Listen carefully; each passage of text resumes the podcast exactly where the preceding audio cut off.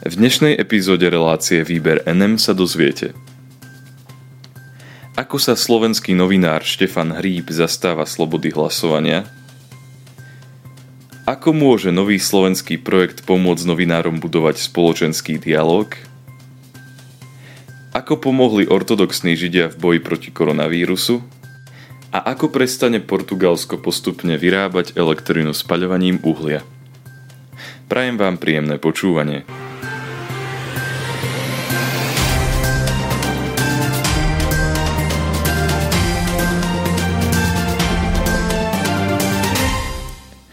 Novinár Štefan Hríb sa v novom videu uverejnenom v nedeľu 19. júla na internetovej stránke týždenníka Týždeň zastal Juraja Šeligu a slobody hlasovania. Stalo sa tak po hlasovaní o zmene zákona o interrupciách, ktoré podporil aj poslanec strany za ľudí Juraj Šeliga, ktorý sa hlási ku kresťanstvu. Po hlasovaní o zmene interrupčného zákona, ktorý predložila poslankyňa strany Oľano Anna Záborská, bol Juraj Šeliga kritizovaný zo strany liberálnych osobností aj médií. Asi najlepšie to ilustruje status spisovateľa Michala Hvoreckého, ktorý o Šeligovi píše, že zradil odkaz Jána a Martiny, čím chce pravdepodobne povedať, že Šeliga svojim hlasovaním zradil ideály, ktoré reprezentoval zavraždený novinár Jan Kuciak a poprvýkrát zažije, aké to je, keď sa proti nemu na uliciach protestuje. Pod jeho statusom sa následne rozbehla vášnivá diskusia. Štefan Hríb, novinár pôsobiaci v názorovom týždenníku Týždeň, si pomyslel, že takéto vyjadrenia sú už za hranou a rozhodol sa pokúsiť obnoviť narušený dialog v našej krajine.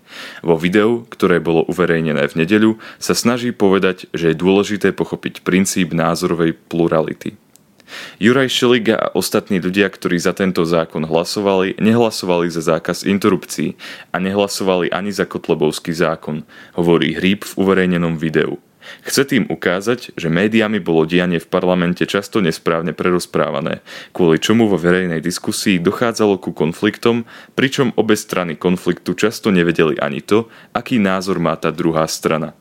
Juraj Šeliga sa nikdy netajil tým, že je veriaci človek. Netajil sa tým v hnutí za slušné Slovensko a netajil sa tým v strane za ľudí. Budeme od takýchto umiernených konzervatívcov čakať, že budú hlasovať iba liberálne? Toto je pointa tej diskusie? Toto ako liberáli chceme? To je už potom aká sloboda? To, čo sa stalo, ukazuje, že v slovenských liberálnych krúhoch je veľa ľudí, ktorí nie sú schopní dať slobodu iným ľuďom myslieť a konať tak, ako chcú.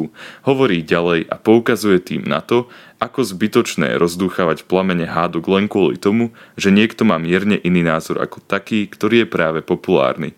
Je povšimnutia hodné, že sa novinár dokáže zastať politika, ktorý je práve nepopulárny a že sa snaží svoju novinárskú profesiu použiť na budovanie dialógu namiesto rozdeľovania spoločnosti. Nový slovenský startup spája novinárov a odborníkov. Dobrá odborná informovanosť verejnosti je vec, ktorou sa novinári snažia docieliť relatívne slušnú úroveň verejnej debaty. Pokiaľ ľudia poznajú odborné fakty o téme, ktorú rozoberajú, je nimi vedený dialog hodnotnejší. Ale ako docieliť, aby mali novinári prístup k ľuďom, ktorí im túto odbornosť dokážu zabezpečiť?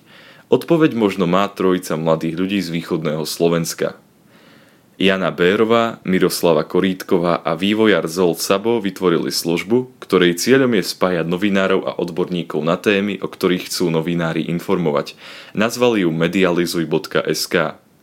V médiách sme často videli množstvo neoverených informácií. Z vlastnej novinárskej praxe viem, že získanie vyjadrenia od odborníka je časovo náročné a pritom veľmi dôležité pre zabezpečenie objektivity. Zároveň poznáme veľa špičkových odborníkov, ktorí by novinárom radi pomohli.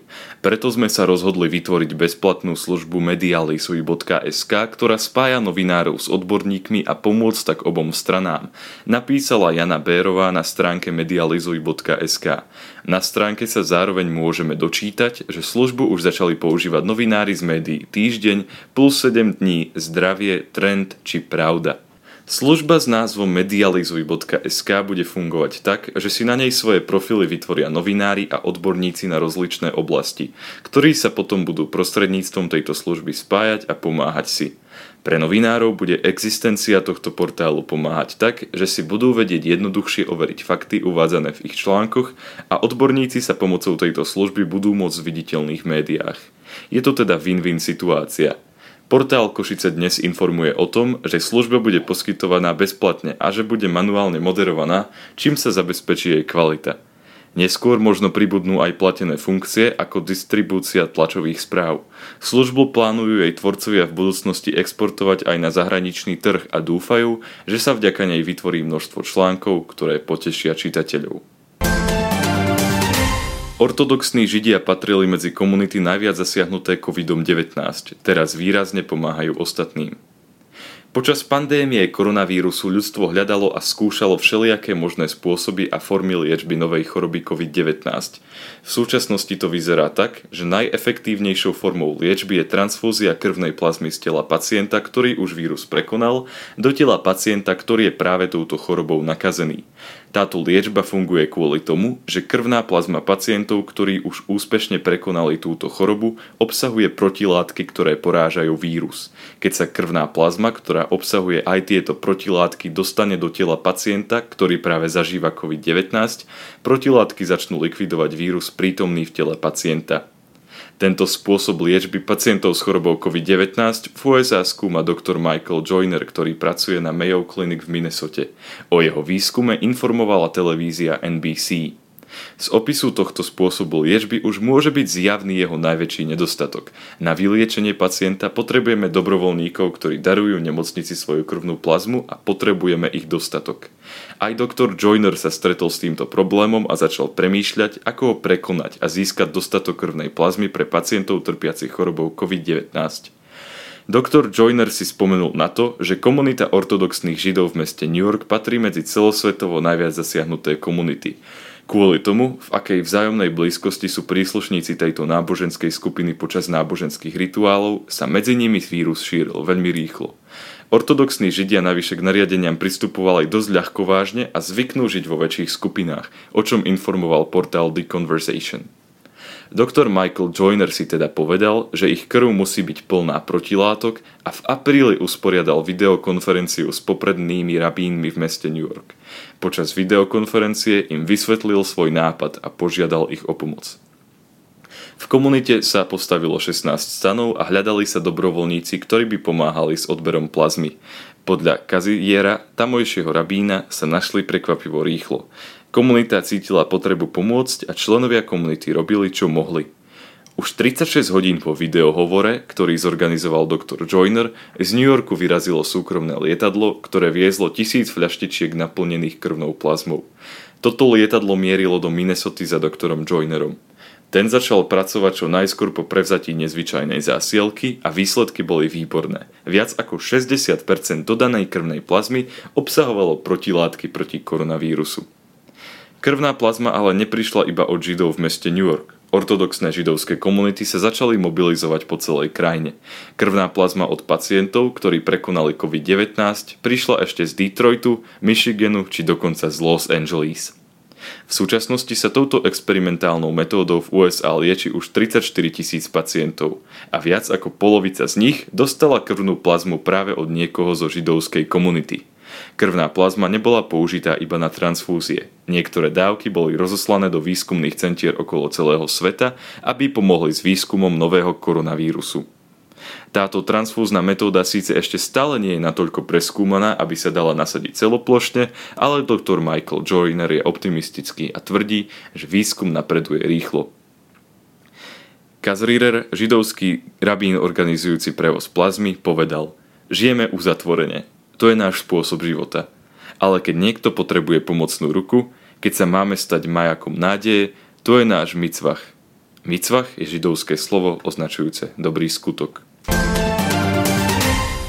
Portugalsko prestane používať elektrínu vyrobenú spaľovaním uhlia skôr ako plánovalo. Slovensko ho bude nasledovať. Krajiny Európskej únie sa pokúsia v priebehu nasledujúceho desaťročia odstrihnúť sa od používania elektrickej energie vyprodukovanej spaľovaním uhlia. Táto metóda produkcie elektriny výrazne znečisťuje životné prostredie a krajiny sa pokúsia v blízkej dobe prejsť na čistejšie formy elektriny, ako sú napríklad solárna energia, veterná energia a jadrová energia.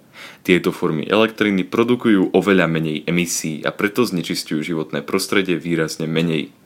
Do roku 2025 sa podľa organizácie Europe Beyond Coal o zbavenie sa tejto formy elektriny pokúsia Francúzsko, Slovensko, Portugalsko, Veľká Británia, Írsko a Taliansko. Najaktuálnejším prípadom je prípad Portugalska, ktoré nedávno zatvorilo veľkú uhľovú elektráreň Sines. Okrem nej ešte plánuje uzavrieť jednu uhľovú elektráreň a druhú prerobiť na elektráreň získavajúcu udržateľnejšie formy energie. Informovala o tom portugalská elektrárenská spoločnosť Energias de Portugal v oficiálnom vyhlásení na svojej webovej stránke. Počas uplynulého roku sme videli, ako sa postupne strácajú výhody používania uhľovej energie, pretože stúpala cena emisí oxidu uhličitého a klesala cena alternatívnych fóriem energie, povedal Michal Stilwell Diandrae, súčasný šéf Energias de Portugal. Koniec spaľovania uhlia v Portugalsku bude tak možný už v roku 2021, nie v roku 2023, ako Portugalsko pôvodne avizovalo. Na to, že vlády nejaký projekt dokončia inokedy ako avizovali, sme už zvyknutí, ale toto je zaujímavý prípad, ktorý sa týka budúcnosti nás všetkých. Podľa webu Climate Change News v nedávnej minulosti uhlie prestali používať napríklad elektrárne vo Švédsku či Rakúsku. Úplne prvou krajinou Európskej únie, ktorá prestala používať elektrínu vyrobenú spaľovaním uhlia, bolo Belgicko v roku 2016. Ďakujem vám za to, že ste si vypočuli dnešnú epizódu spravodajskej relácie Výber NM a dúfam, že sa budeme počuť aj na budúce. Do počutia.